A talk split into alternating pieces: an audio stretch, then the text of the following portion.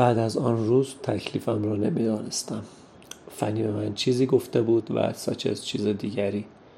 اگر حرف یکی را قبول می کردم ناچار بودم گفته دیگری را رد کنم. گزینه دیگری نبود.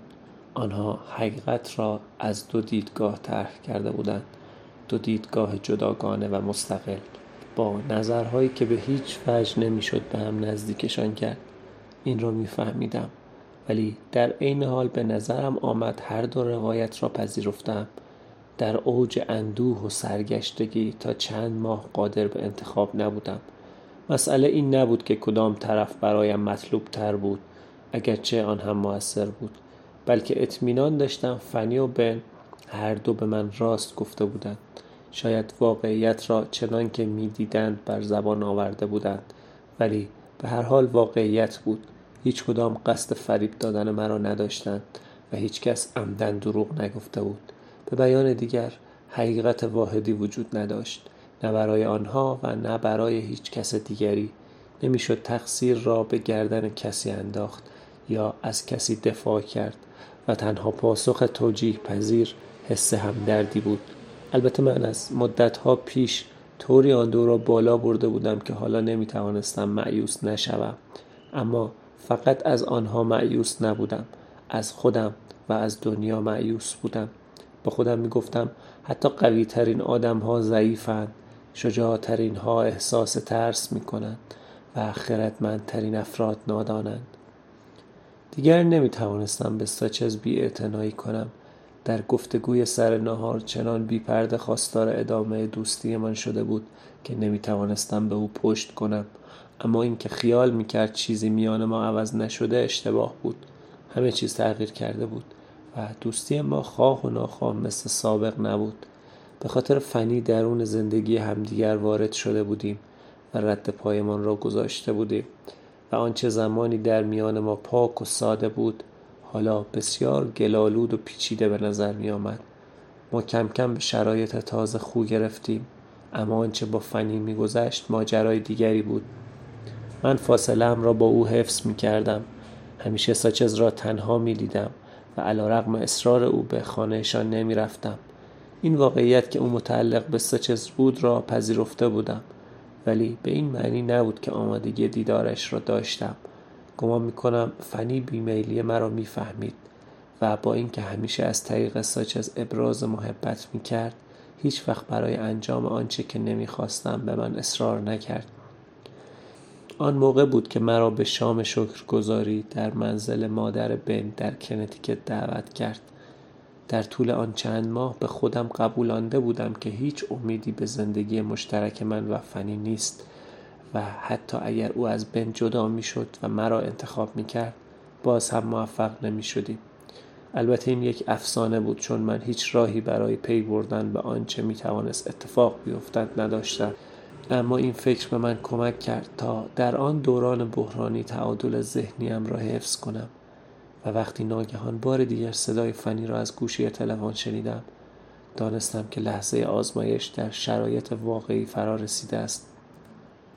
من و دیوید با اتومبیل به کنتیکت رفتیم و برگشتیم و من یک روز کامل را در جوار او گذراندم.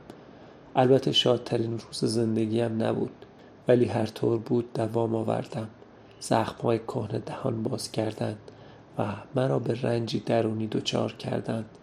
اما آن شب وقتی دیوید را که خواب بود بغل کرده بودم و به خانه برمیگشتم دیدم که هنوز متلاشی نشدم. نمی‌خواهم بگویم که توانستم به تنهایی خودم را مداوا کنم. ماریا پس از بازگشت به نیویورک نقش مهمی در بازیافتن تعادلم ایفا کرد.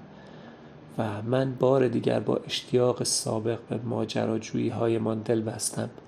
از این گذشته او تنها زن زندگیم نبود.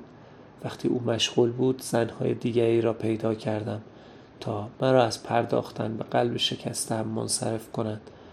رقاصهای به نام دان نویسندهای به نام لورا و یک دانشجوی پزشکی که دروتی صدایش می‌کردند.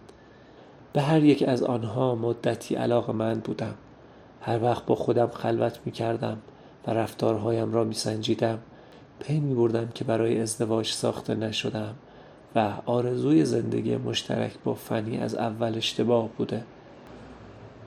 با خودم می‌گفتم که من مردی نیستم که بتوانم به یک زن اکتفا کنم. بیش از حد مجذوب حاله اسرارآمیز اولین دیدارها شیفته بازی های وسوسه انگیز و دلربایی ها و گرسنه هیجان عشقهای تازه بودم و نمی‌شد در دراز مدت به من اعتماد کرد. در هر حال این منطق خاصی بود که در مورد خودم به کار می بردم و درست مثل دود استتار بین افکار و احساساتم قرار می گرفت و قرایزم را از منطقم جدا می کرد چون حقیقت این بود که اصلا نمی‌دانستم چه کنم. رفتارم از کنترل خارج شده بود و به همان دلیل هماغوشی می کردم که مردهای دیگر دست به دامن مشروبات الکلی می شود برای فراموشی غمهایم تخدیر احساساتم و از یاد بردن خودم. تبدیل به یک آدم شهوتران شده بودم. چیزی نگذشت که در آن واحد با چند دختر رابطه داشتم. مثل یک آکروبات کار دیوان دوست دختر عوض می کردم و به سرعت تغییر شکل قرص ماه از این تخت خواب به آن یکی می رفتم حتما اشتغال ذهنی ناشی از آن وضعیت التهاب آمیز مداوای خوبی بود ولی مثل یک دیوانه زندگی می کردم و احتمالا اگر آن دوران بیشتر طول می کشید از پا در می آمدم اما مسئله فقط ارزای جنسی نبود. سخت کار می کردم و بالاخره کتابم داشت به پایان نزدیک می شد هرقدر که برای خودم فاجعه می آفریدم بیان که از سرعت کار کم کنم می نوشتم میز تحریرم پناهگاهی بود مقدس. تا وقتی پشت آن می نشستم و با واژه بعدی دست و پنجه نرم می کردم دیگر هیچ چیز نمی توانست آزارم دهد. نه فنی نه ساچز و نه حتی خودم. برای نخستین بار پس از سالها نوشتن احساس می کردم انگار آتش گرفتم توان ارزیابی کتابم را نداشتم اما این هم دیگر اهمیتی نداشت. دیگر خودم را زیر سوال نمی بردم.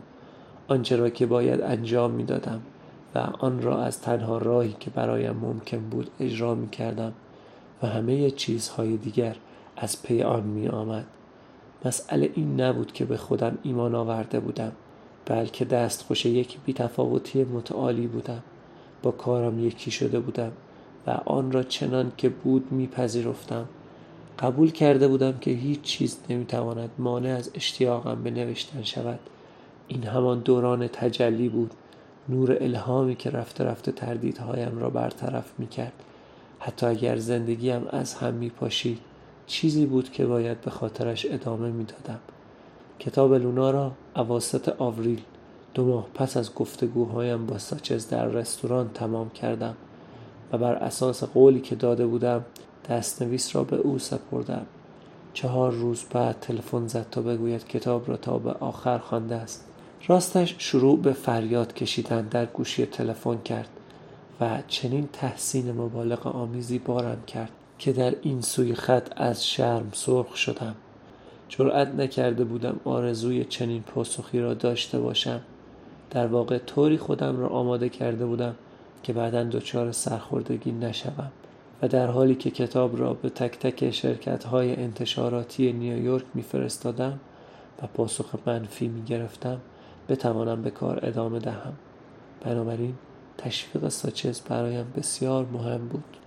مدام به من اطمینان می‌داد که نباید نگران باشم و عاقبت همه چیز درست می شود من هم علا رقم زواهر و شواهد باورش می کردم شروع به نوشتن رمان دیگری کردم. وقتی سرانجام لونا را پذیرفتند بعد از هفت ماه و شانزده بار پاسخ منفی در دومین کارم بسیار پیش رفته بودم. اواخر نوامبر بود. فقط دو روز پیش از اینکه فنی مرا برای گذراندن جشن شکر گذاری به کنتیکت دعوت کند تردیدی نیست که شنیدن خبر انتشار کتابم به من در تصمیم گیری کمک کرد. در واقع به این خاطر دعوت فنی را قبول کردم که آن خبر را شنیده بودم. موفقیت به من حس روین تنی بخشیده بود و می‌دانستم که زمان بهتری برای روبرو شدن با فنی وجود ندارد. بعد با آیریس آشنا شدم و ناگهان آن جنون دو ساله به پایان رسید. 23 فوریه 1981 بود. سه ماه بعد از جشن شکرگزاری یک سال پس از قطع رابطه با فنی و شش سال بعد از آغاز دوستیم با ساچس اینکه خود ماریا ترنر امکان آشنایی ما را فراهم کرد به نظرم عجیب و در این حال درست می آید. البته او عمدن و به خواست خود باعث این دیدار نشد اما اگر در روز 23 فوریه دومین نمایشگاه ماریا در گالری کوچکی در خیابان وستر افتتاح نمی‌شد هیچگاه با آیریس آشنا نمی شدم. احتمالا چند دهه میگذشت تا ما در اتاقی چشممان به هم دیگر میافتاد و آن موقع فرصت از دست رفته بود. ماریا ما را به یکدیگر نزدیک نکرد اما ملاقات ما به خاطر او پیش آمد و از این بابت خود را مدیون او می‌دانم. شاید نه مدیون خود ماریا به عنوان یک زن بلکه به ماریایی که الهه شانس و رویدادهای غیر مترقبه بود. قرار بود رابطه ما پنهانی بماند. آن شب همراه ماریا به نمایشگاه نرفتم. مانند سایر بازدید کنندگان وارد شدم. گونه ماریا را پس از تبریک گفتن به سرعت بوسیدم و در حالی که لیوانی پلاستیکی توی دستم بود در میان جمع ایستادم.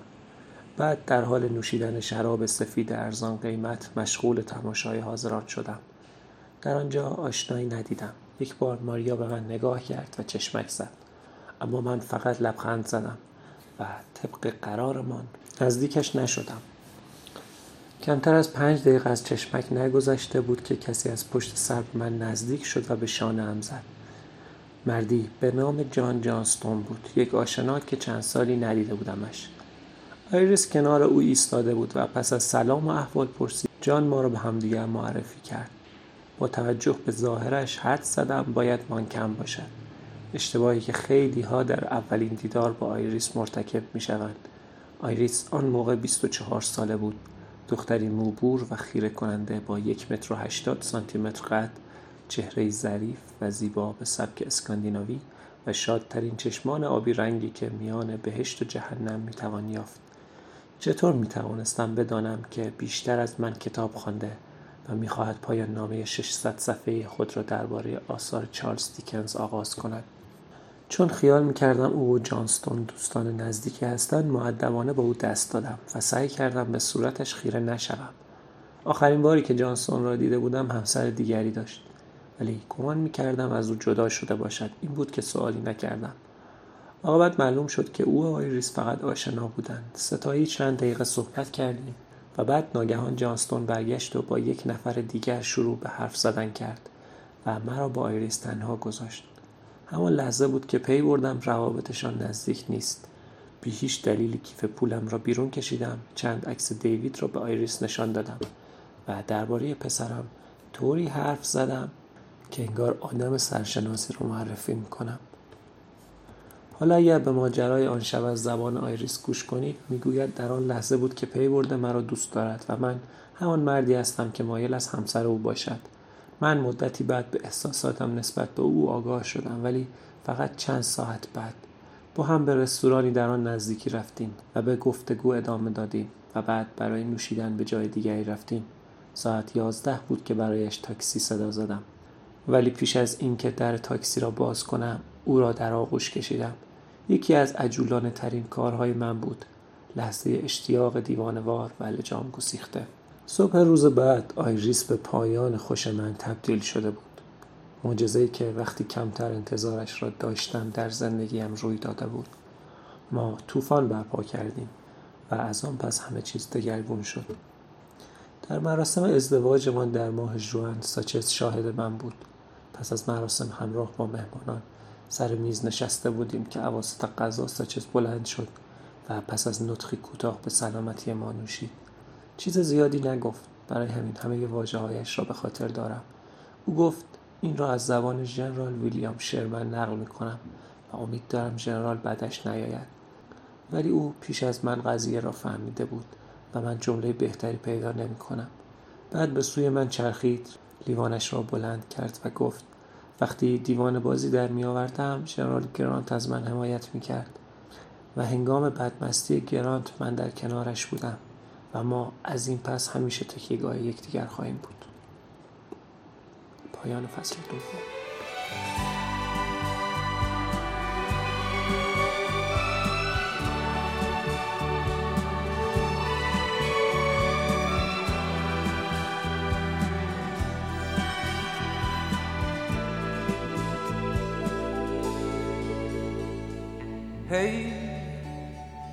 La donna di un solo uomo tu non sei, malgrado questo non ti lascerei.